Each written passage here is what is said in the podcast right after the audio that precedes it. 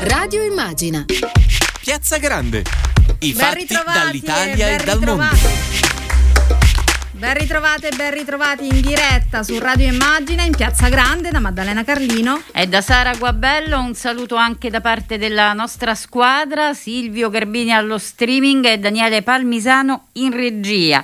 Il titolo della puntata di oggi è Sport, quale cultura e quale futuro? Sono due domande a cui cercheremo di dare una risposta con i nostri ospiti. E li presentiamo subito. Mauro Berruto, responsabile sport della segreteria nazionale del Partito Democratico. Benvenuto a Radio Immagina. Buonasera, buonasera, grazie a voi. E c'è con noi anche Laura Coccia, ex atleta paralimpica e anche ex deputata DEM.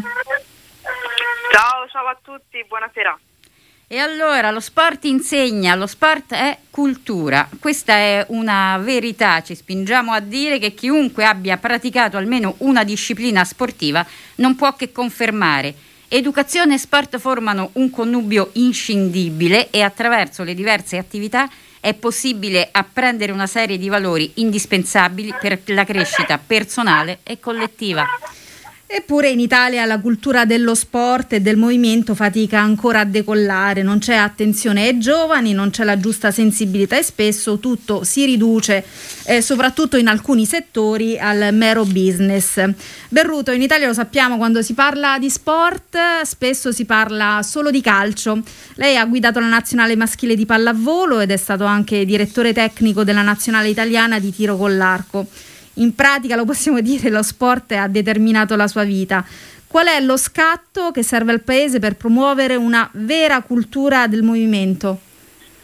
Bah, eh, intanto sì, è verissimo, lo sport ha determinato la mia vita, su questo non ho proprio il minimo dubbio, ma credo, come, come dicevate, che chiunque abbia avuto eh, il piacere di provare a qualunque livello, eh, non, non bisogna essere stati campioni, aver frequentato lo sport di altissimo livello, sa esattamente quello che, che, è il valore che lo sport eh, custodisce. Ehm, la domanda è molto ampia, io partirei proprio dalla definizione eh, di che cosa sia lo sport, nel senso che quando noi diciamo la parola sport in Italia, come lei giustamente ha ricordato, il pensiero subito viaggia verso il campionato di calcio di Serie A, lo sport professionistico, quello quel, quel, tipo di spettacolo e di, e di show che, che, ovviamente è un, un, pezzo dello sport.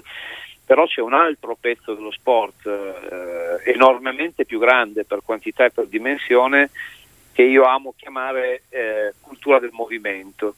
Eh, credo che un primo passo in avanti eh, dovrebbe proprio passare dalla nostra capacità di definire che cosa sia sport e che cosa sia questa cultura del movimento. Mi concentro per un attimo su questo secondo aspetto perché il primo è più facile, voglio dire, è più interpretabile. Siamo anche reduci da, da un recentissimo, eh, come dire, eh, approfondimento sul tema, si è parlato eh, sì, insomma di proprio, Super League eh, esatto, in tutte le esatto. salse. Ne parleremo Proprio, anche oggi, ma non vogliamo parlare solo di questo. No, esatto, delle acrobazie di opinioni su questo tema ne abbiamo vissute proprio nei giorni passati. Cultura del movimento è qualcosa innanzitutto che è transgenerazionale, riguarda i bambini come gli adolescenti come i centenari eh, e porta con sé eh, un valore in più, oltre a quelli intangibili che voi avete elencato, appunto l'inclusione, eh, l'aspetto sociale, la, la, la, capacità di insegnare delle regole e così via, eh, porta un oggettivo, nel senso di misurabile, risparmio al Servizio Sanitario Nazionale.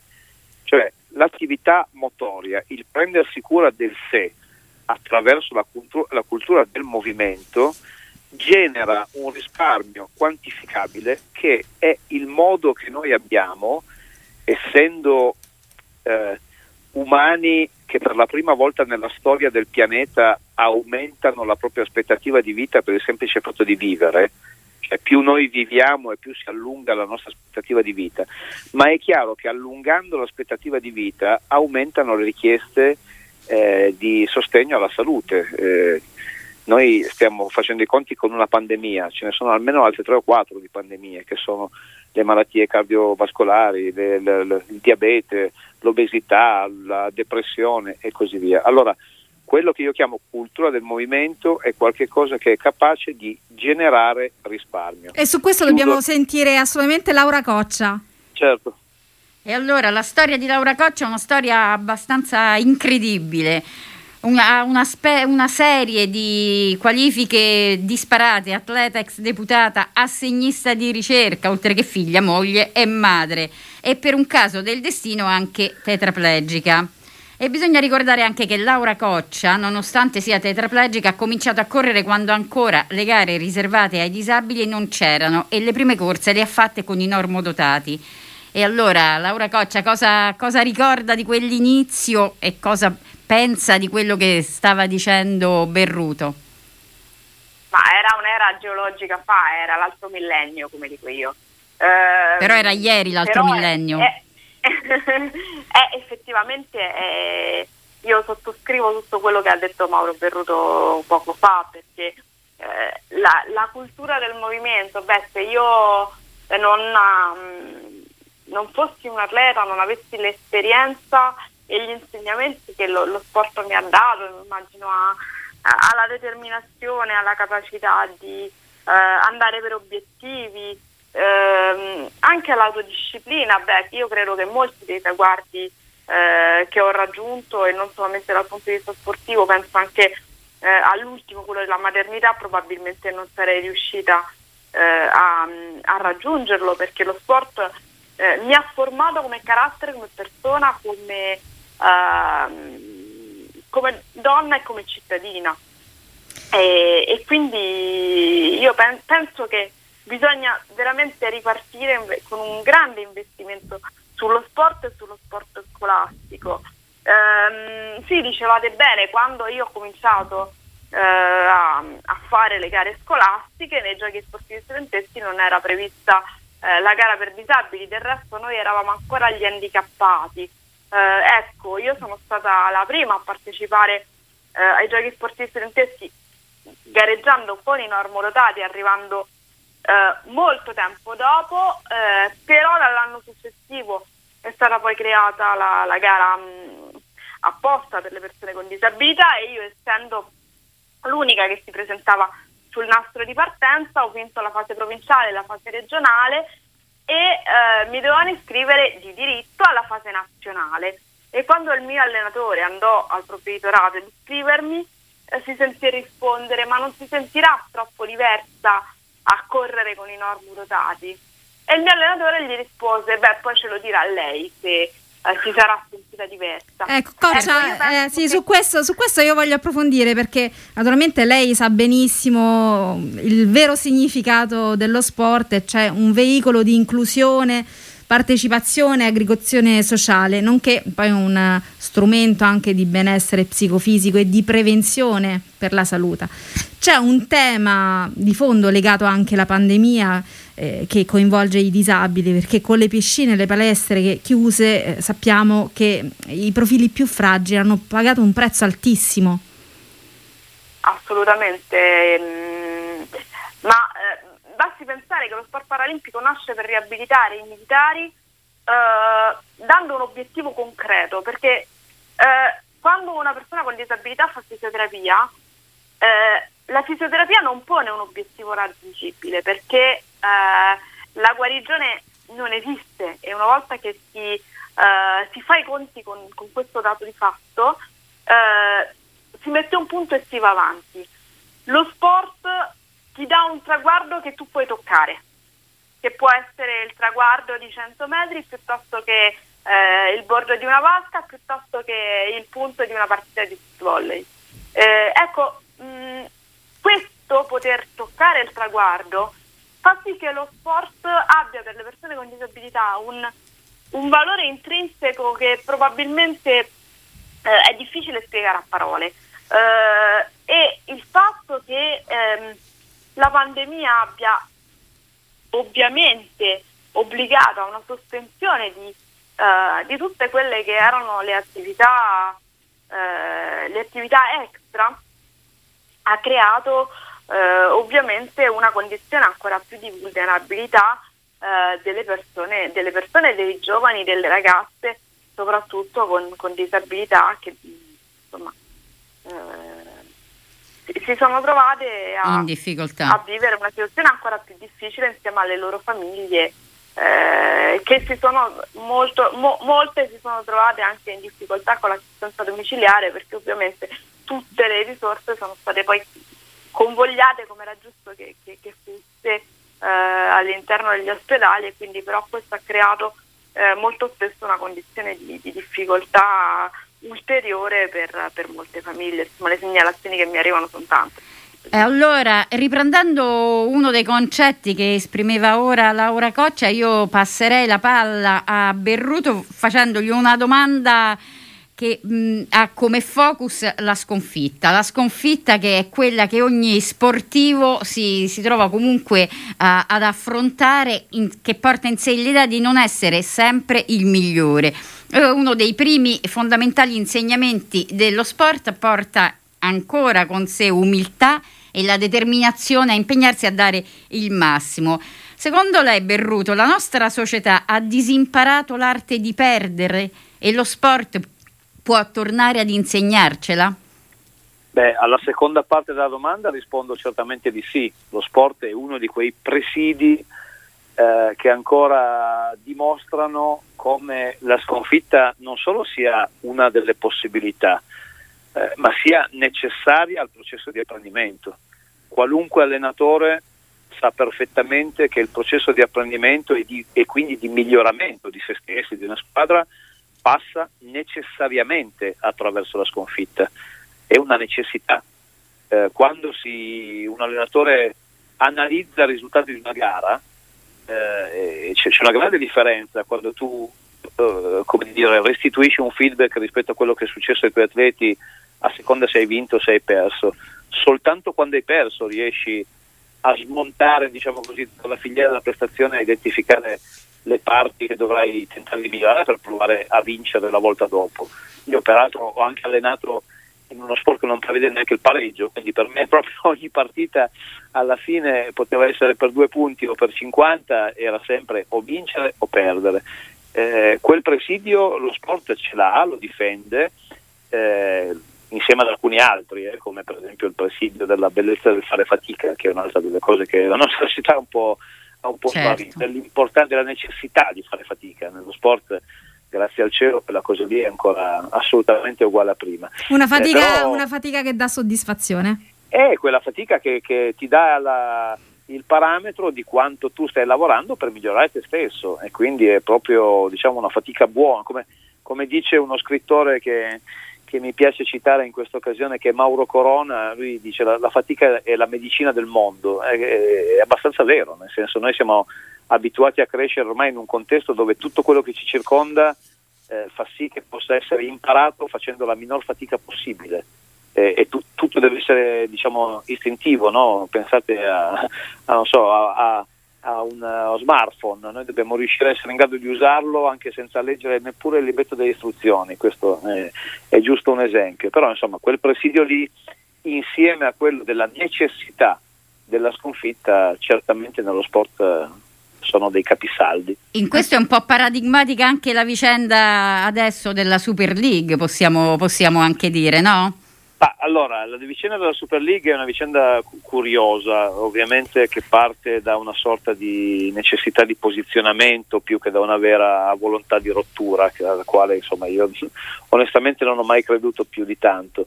Eh, diciamo che ci sarebbe da ragionare anche sul, sul, sul modo, no? sul, sul, metodo in cui questo tipo di richiesta è stata, è stata avanzata credo che sia stato un po' sbagliato tutto quello che era possibile sbagliare. Da quel e allora è un argomento che discuteremo. Io però voglio fare un'ultima domanda a Laura Coccia prima di salutarla. Eh, so anche che è una domanda che va un po' fuori tema, ma ci teniamo comunque a porgliela. Eh, perché Coccia ha raccontato la sua gravidanza, una rubrica dal titolo Diversamente incinta, e ha lanciato l'idea di istituire un codice di esenzione per le mamme disabili, ma anche l'attivazione immediata di una serie di percorsi, una diciamo, proposta importantissima. Eh, ce ne vuole parlare brevemente, Coccia? Sì, è stata una proposta che tra l'altro il Comune di Roma ha appoggiato in pieno con una, eh, un atto del Consiglio di qualche settimana fa ehm, e riguarda la, la promozione e l'istituzione di un codice di, di, di, gravidanza specifico per le donne disabili che, ehm, che faccia attivare una serie di eh, supporti, supporti, alternativi ehm, durante la gravidanza e durante il postpartum.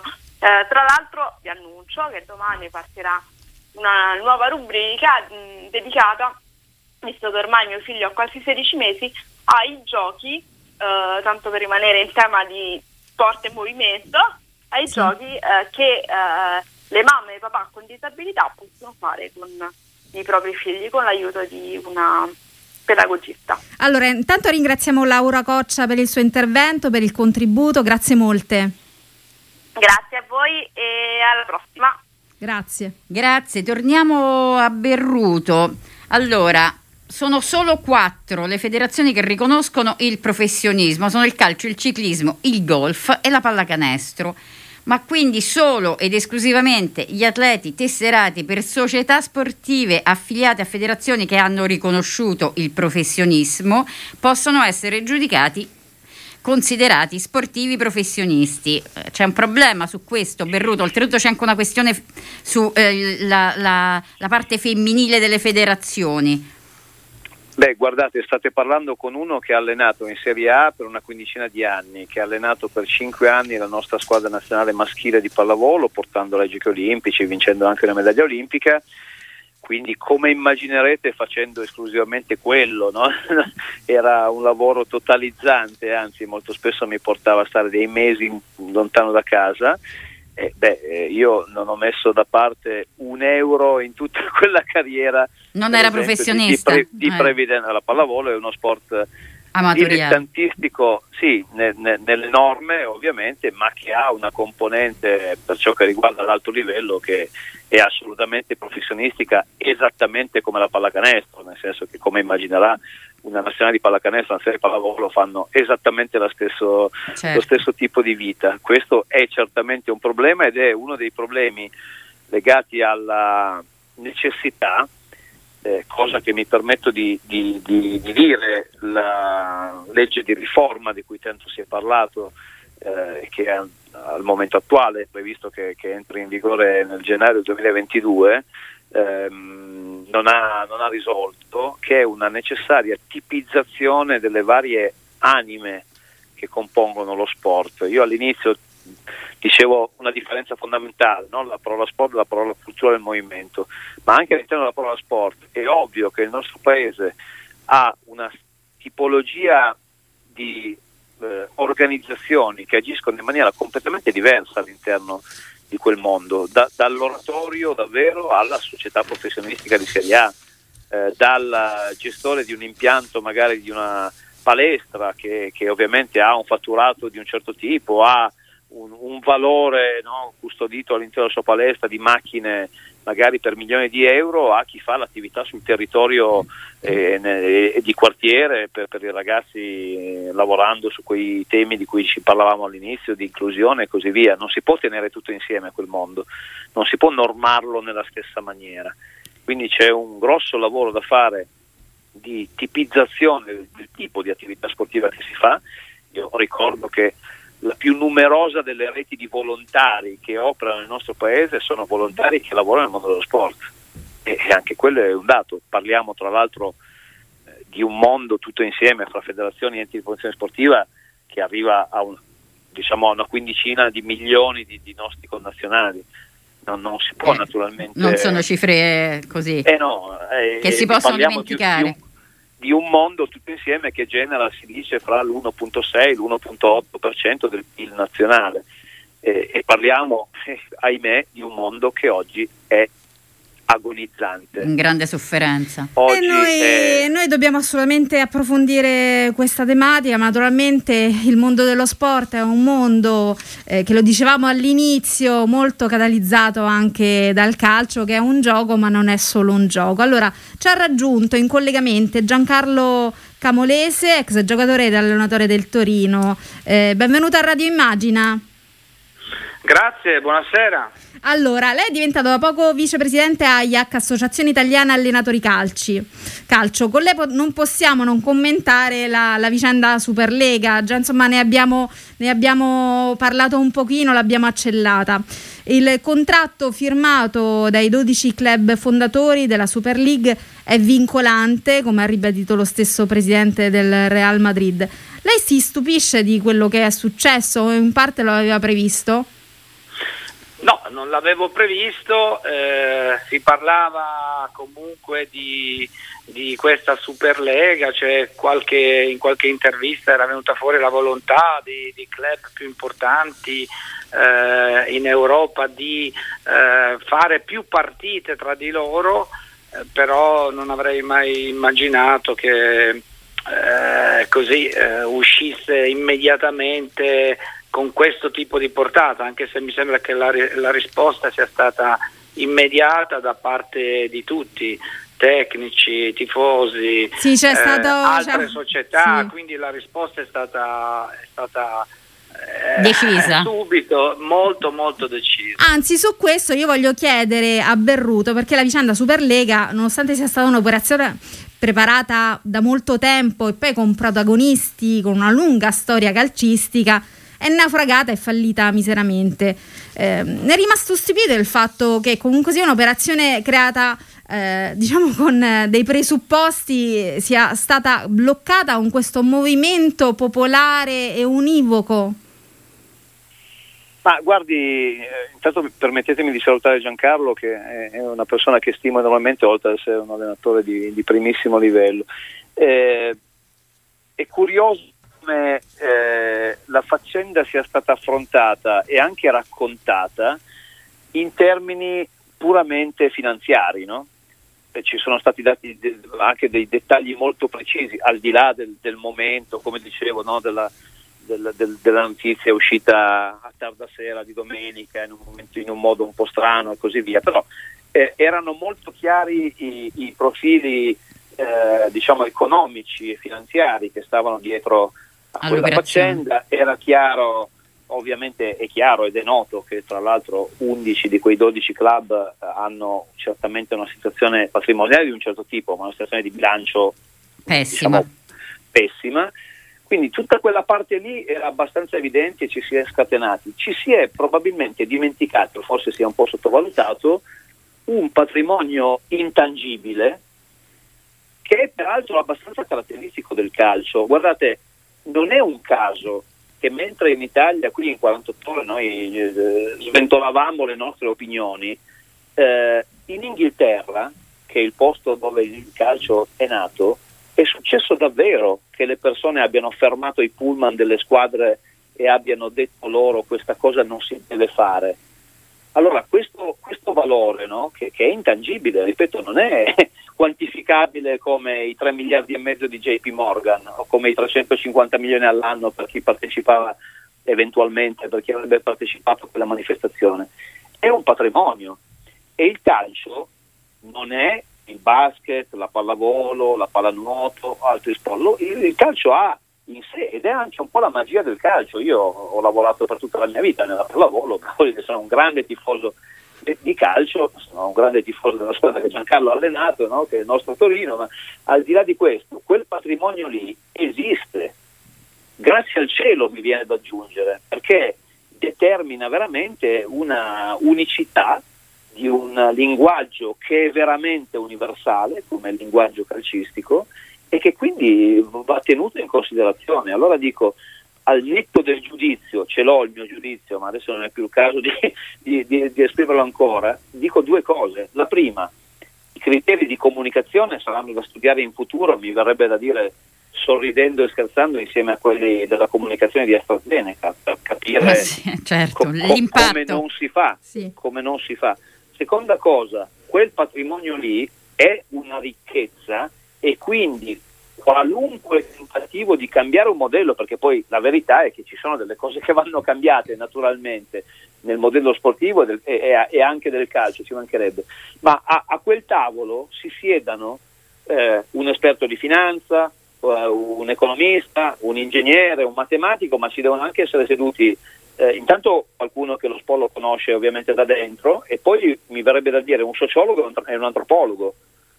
Posso dire che, che, l'atteggiamento che è emerso è stato da parte di, di questi club che erano eh, coinvolti in questa operazione un po' sprezzante forse a, a, a riguardo di questa ricchezza, di questo patrimonio? È stata un po' una lotta di classe dei ricchi. È, so è, mol- è molto paradigmatico, do- infatti. Che dovevano però anche risolvere un po' di problemi interni, ecco, diciamo così. Eh, es- esatto, ma vorrei, vorrei, tornare un momento a, a Camolese, affrontando la questione degli investimenti che investe il calcio che esisteva anche prima della pandemia. Gli investimenti dipendono dagli introiti e per i club sono decisivi i diritti TV. In Italia stanno crescendo, ma non sono ancora a livello della Premier League. Si può costruire partendo da qui un nuovo rinascimento del calcio italiano? Non siamo pronti? Che dobbiamo fare? Ma eh, sicuramente il, il, il, il, sistema va, va ripensato perché in questo momento c'è troppa differenza tra il calcio d'elite e il calcio di base, eh, non soltanto legato per esempio allo sviluppo dei settori giovanili, ma anche solo alle categorie sotto la Serie A o sotto la Premier League. Quindi eh, in Italia soprattutto c'è molta differenza, eh, bisogna ripensare ad un sistema che sia più sostenibile per quanto riguarda le squadre professionistiche.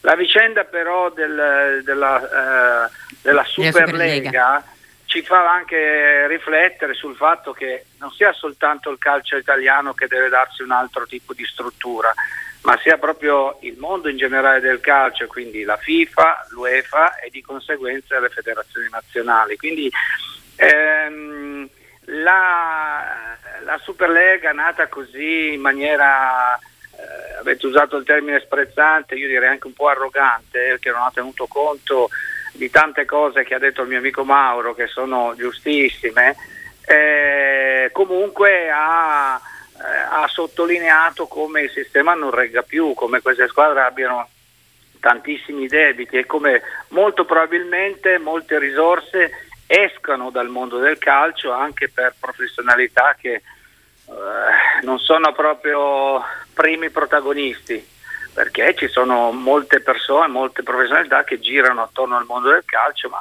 non sono eh, allenatori, non sono calciatori, sono altre, altre professionalità che secondo me insomma, eh, andrebbe un po' rivisto tutto nell'insieme proprio per determinare poi dei bilanci un po' più in linea con le possibilità di ogni, di ogni società. E parlando di professionalità, parliamo anche di giovani talenti. Eh, e partiamo dall'esempio camolese della Masia, la scuola di calcio del Barcellona. Eh, possiamo citare mh, mm, alcuni protagonisti, Messi, Iniesta, Hernandez, tutti in forza al Barça e tutti ex inquilini della Masia, che è questa scuola di calcio. Pare che uno dei segreti sia una filosofia calcistica molto particolare possiamo in qualche modo trarre qualche insegnamento da questo, da, da questo modello? In questo momento si parla del, della Masia, in passato si è parlato e se ne parla ancora della scuola dell'Ajax in Olanda, eh, in Italia Mauro lo sa molto bene, eh, la scuola del, del, Toro, del Philadelphia spornava, eh, spornava un termine, insomma passatemelo però uscivano molti, sono usciti molti campioni, eh, l'Atalanta, quindi voglio dire ehm, il settore giovanile è un mondo affascinante, un mondo bellissimo in cui concorrono molte cose per, eh, per riuscire a costruire un, eh, un, giocatore che non sia solo giocatore dal punto di vista tecnico-tattico, ma sia poi eh, anche una persona che sa eh, crescere attraverso lo sport, perché poi lo sport eh, in generale ci dà anche questi aspetti che eh, non sono sicuramente secondari agli aspetti tecnici, tecnico-tattici. Quindi in questo momento magari si parla un po' di più del calcio spagnolo perché c'è, un, c'è stato un gruppo di giocatori che eh, è diventato importantissimo, però eh, nella, nella, vita calcistica molte altre eh, società sono state in grado di eh, avere una linea che permettesse a molti ragazzi di uscire dal proprio paese, poi uscire dalla propria città, poi andare in giro per il mondo grazie al gioco del calcio che comunque in Italia ricordo ha più di 1.300.000 tesserati, quindi quando si parla di calcio veramente si parla di, di tantissime cose e non si può solo liquidare insomma, con, uh, con, le cose che a volte si sentono uh, così in maniera superficiale. Assolutamente, siamo d'accordo. E intanto la ringrazio per essere intervenuto a Radio Immagina, grazie davvero e buona serata. Grazie, buona salute, un grande abbraccio a Mauro. Un abbraccio Giancarlo. E allora Berruto, ritorniamo un po' a terra, ritorniamo anche un po' a casa e ritorniamo a questo brutto periodo che stiamo passando, il periodo pandemico, un periodo molto complesso e che ci ha obbligato a moltissime restrizioni, fra cui le limitazioni all'attività sportiva, che per molti sono state ingiustificate magari considerando anche, non so, le condizioni per esempio del trasporto pubblico. Lei che ne pensa? Allora, penso prima di tutto ripartendo dalle parole di Giancarlo, sempre molto, intelligente, molto intelligenti, che ehm, occorra davvero rivedere un modello. No?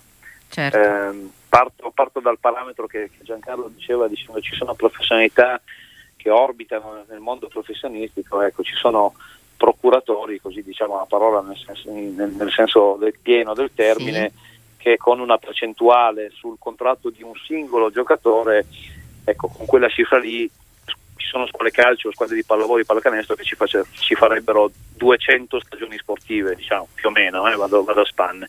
Quindi è chiaro che serve una ridistribuzione di uh, un impatto economico che il modello che è andato in sofferenza in questo ultimo anno ha dimostrato eh, non poter più ehm, essere, esistere.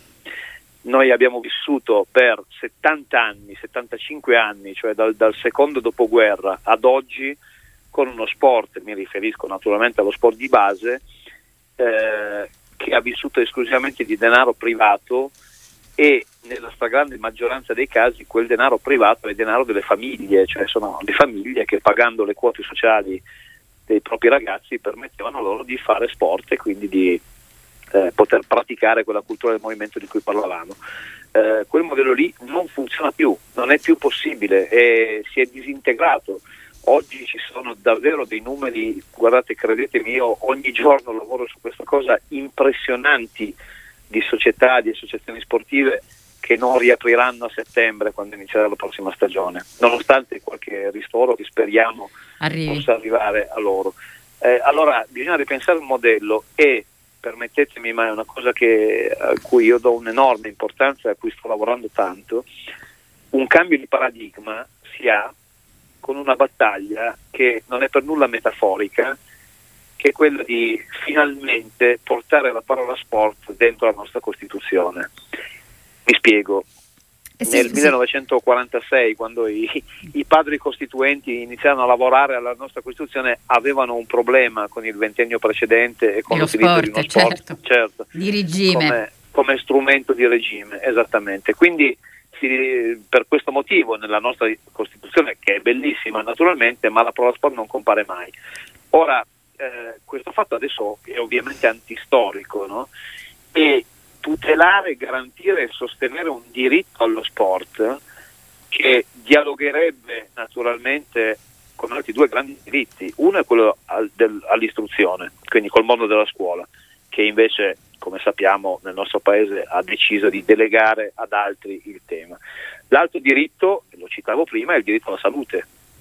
Allora, se noi riusciamo a immaginare la tutela di un diritto allo sport, eh, questo cambia davvero il paradigma. Significa che servono politiche pubbliche per promuovere e sostenere e tutelare ovviamente quel tipo di attività a cui stavamo facendo riferimento, perché l'attività professionistica, l'attività di vertice è ovvio che insomma, non può essere a carico di, di politiche pubbliche, ma che è tutto quell'altro mondo che però è la stragrande maggioranza Certo. del mondo sportivo. Allora oggi che la pandemia ci, ci lascia con un anno e quanto sarà ancora non lo so, di inattività, di palestre chiuse, di piscine chiuse, di luoghi tradizionalmente pensati per lo sport inaccessibili, ci impone, non voglio dire, non voglio fare la solita retorica che ogni problema ha un'opportunità, no? però ci impone di immaginare un modello dove, primo, lo sport sia un diritto, quindi sia gestito anche e sostenuto da politiche pubbliche, secondo, ci impone un eh, immaginare anche dei luoghi per lo sport che possano essere diversi. Questo per esempio è una grandissima possibilità di riimmaginare e ridisegnare il paesaggio urbano. Noi abbiamo la fortuna di vivere in un paese che mediamente, io peraltro parlo da Torino, quindi non è che sia esattamente Il massimo a- eh, a- a ambiental- Palermo, eh, esatto. certo. ma, ma c'è, una, c'è una realtà climatica nel nostro paese di media che permette di immaginare i parchi cittadini, i, i fiumi, i laghi, le colline, le migliaia di chilometri di, di spiagge, di, di Assolutamente, coste, assolut- insomma il, Come- il nostro patrimonio è Esatto, sicuramente un punto Come di forza e di aiuto. co- come hub della salute, Ecco. cioè diven- diventare luoghi dove si genera qualità della vita e si genera, eh, ripeto, risparmio al servizio sanitario nazionale e quindi si tutela il diritto alla salute. Questo di Psicofisica, direi. che- Io intanto Certo. voglio dare il benvenuto a Katia Serra, ex calciatrice e commentatrice televisiva. Benvenuta a Radio Immagina. Buon pomeriggio a voi e buon pomeriggio a Mauro. Allora, Ciao, parliamo. Katia, buon sì. Katia, non so se ci hai ascoltato insomma, mm, i, i punti principali del nostro scambio, del nostro approfondimento. Sì, sì, ho ascoltato Ok. sin, sin dall'inizio, quindi chiaramente insomma, no- non posso che condividere tutto quello che, che è emerso fino a questo momento.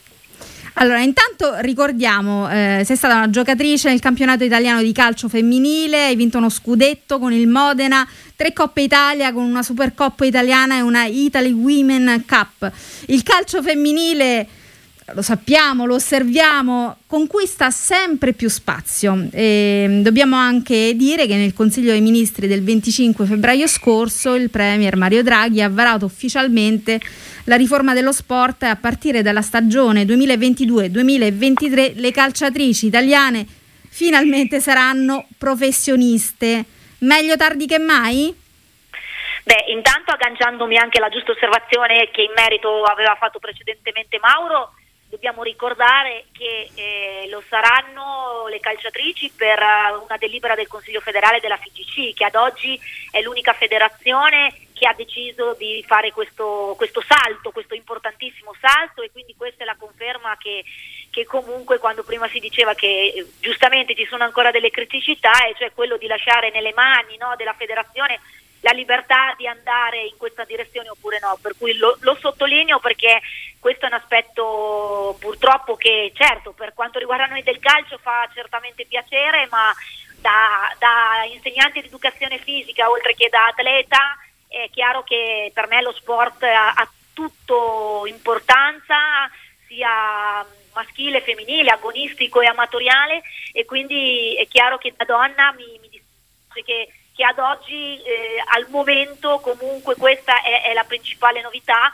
ma non riguarda invece tutti gli altri sport femminili, ma anche gli altri sport, a partire dalla pallavolo stessa, che comunque, come giustamente si diceva prima, eh, hanno, è, è farlo a, a tempo pieno e quindi come un lavoro senza poi ottenere appunto quel, quel riconoscimento. previdenziale e assicurativo fondamentale per per tutti noi che poi dedichiamo una vita a questo. Quindi ecco, io stessa sono nelle condizioni di Berruto che non ho messo via un contributo previdenziale nonostante una mia lunga militanza tra Serie A e, e nazionale. Ecco, e quindi questo rappresenta sicuramente un grosso problema ancora oggi, fermo restando che se guardo il calcio che fino a ieri probabilmente a livello femminile era lo sport più discriminato proprio perché aveva a che fare con una controparte maschile così forte, insomma, che oscura tutto lo sport, non solo la controparte nostra, oggi credo che eh, proprio per l'importanza che ha il calcio all'interno della cultura italiana,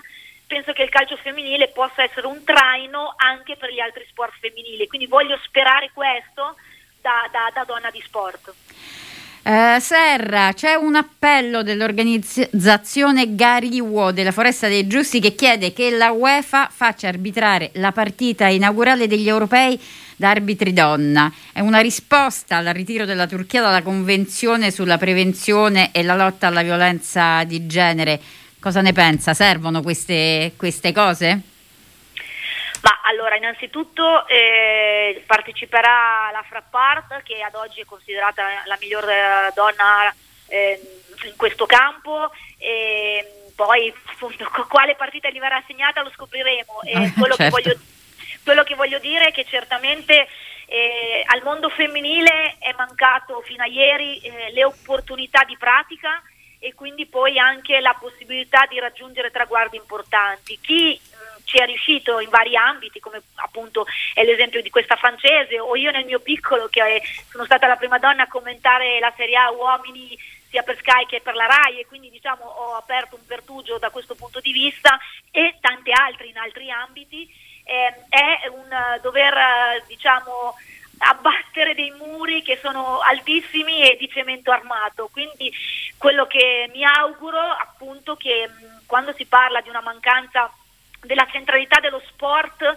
all'interno del, no, del nostro modo di vivere, di pensare, a maggior ragione quindi sostengo l'importanza di metterlo nella, nella Costituzione, dico anche eh, appunto che, che, che, lo sport deve essere inclusivo per tutti quanti e quindi chi diciamo fino ad oggi è riuscito ugualmente, nonostante la mancanza di questi mezzi, a, a, a raggiungere degli, degli, obiettivi, credo che sia un esempio importante da, da eh, imitare perché comunque alla fine eh, andando verso il futuro il cambiamento per il mio modo di vedere le cose è sempre una risorsa e deve diventare un'opportunità non un qualche cosa che faccia perdere magari posizioni o poteri a chi eh, se li era ben radicati precedentemente. Quindi ritengo insomma che nel mondo del calcio aprire alle donne ad ogni livello e chiaramente il riferimento che facevate, parliamo di una cultura ancora molto limitante purtroppo per la libertà delle donne non solo in ambito sportivo ma anche nel tessuto sociale, è chiaro che è un, che è un problema, ma ovviamente il calcio e lo sport in generale è un veicolo che dà anche forza alle donne di emanciparsi nel, nel contesto sociale. Tanto ecco. più che questo calcio vince, no? Esatto. Questo calcio femminile. Oltretutto. È vincente. Berruto... Allora, prego, prego. No, no, no. No, diciamo che ad oggi, se guardiamo all'Italia, è, è, stato vincente da un punto di vista di cambiare la percezione. Poi naturalmente su, per i risultati sul campo servirà ancora parecchi anni, però quello che è importante è cominciare a cambiare la percezione che si aveva de, delle, delle, donne che sceglievano don- di giocare a pallone. Certo. Berruto, parlavamo del valore intangibile dello sport. Eh, sappiamo nella pallavolo il passaggio è obbligato eh, quando, quanto abbiamo bisogno in questa fase che stiamo vivendo in cui il distanziamento è diventato, eh, è diventato normale, consueto, abbiamo bisogno di sentirci non solo gruppo ma squadra. Eh, c'è una bella differenza fra queste due cose, nel senso che i gruppi sono assembramenti, assembramenti è una parola che oggi è curioso usare, abbiamo smesso di usarla, ma insomma... Eh, abbiamo imparato eh, anche a pronunciarla bene.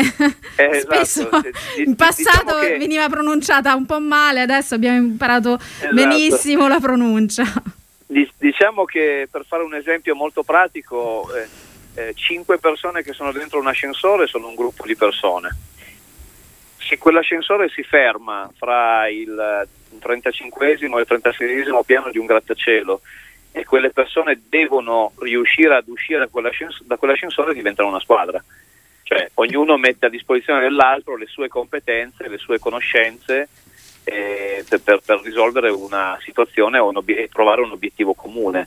Questa è una banale definizione di squadra, ma è una cosa che dovremmo anche e soprattutto in questo momento di grande difficoltà ricordarci. Noi siamo di fronte a una situazione da risolvere e sarebbe bene concentrarsi sui propri punti di forza e metterli a disposizione della squadra, perché come Katia sa molto bene, essendo stata una grandissima atleta, eh, la squadra serve proprio a quello, a nascondere i punti di forza individuali.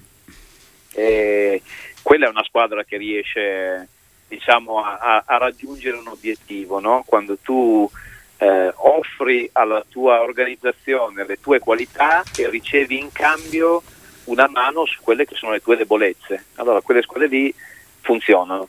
È ovvio che la pallavolo, eh, mi fa piacere che l'abbiate citato, una, non è che i pallavolisti sono più altruisti degli altri nel DNA, ma c'è una regola del gioco che impone che la palla non possa essere fermata e non possa essere toccata due volte consecutivamente. Quindi è una bella metafora.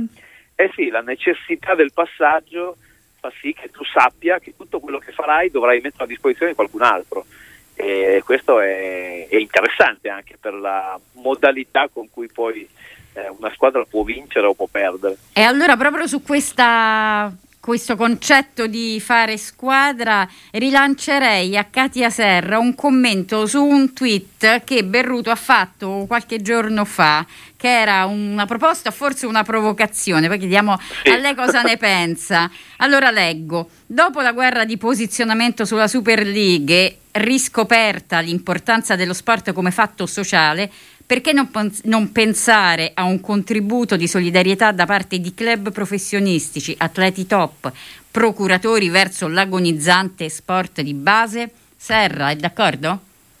È d'accordo.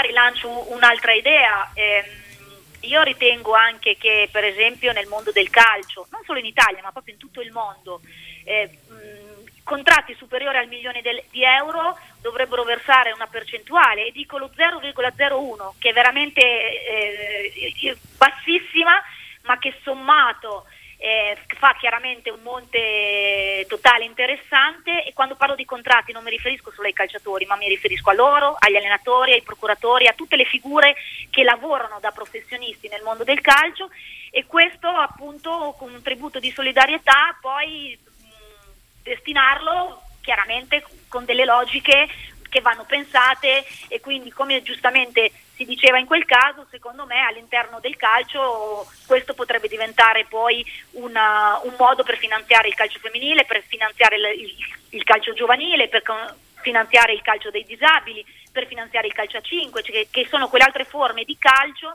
che sono all'interno della federazione. Quindi assolutamente il discorso della solidarietà e della mutualistica è, è determinante e, e, e, magari appunto chi si trova a questi livelli può sempre pensare e chiedersi perché, perché noi e cosa volete da noi, però la realtà è che se non si dà una ridimensionata ai costi eh, il, il, um, il mondo del calcio imploderà e quindi non a caso ho detto questo eh, riferendomi a contratti milionari, non a contratti diversi. Poi volendo si può anche abbassare e, e, e pretenderlo magari eh, su, su, contratti anche di importi eh, più bassi. Questa è, è, un'idea e, e, io sono anche mh, mm, dell'opinione, per chiudere, che certe volte certe cose renderle obbligatorie è determinante perché altrimenti non si riesce a cambiare nulla. La non mente, a caso certo. il calcio femminile è stato, ehm, diciamo così, oggi è arrivato a questo punto perché nel 2015 un,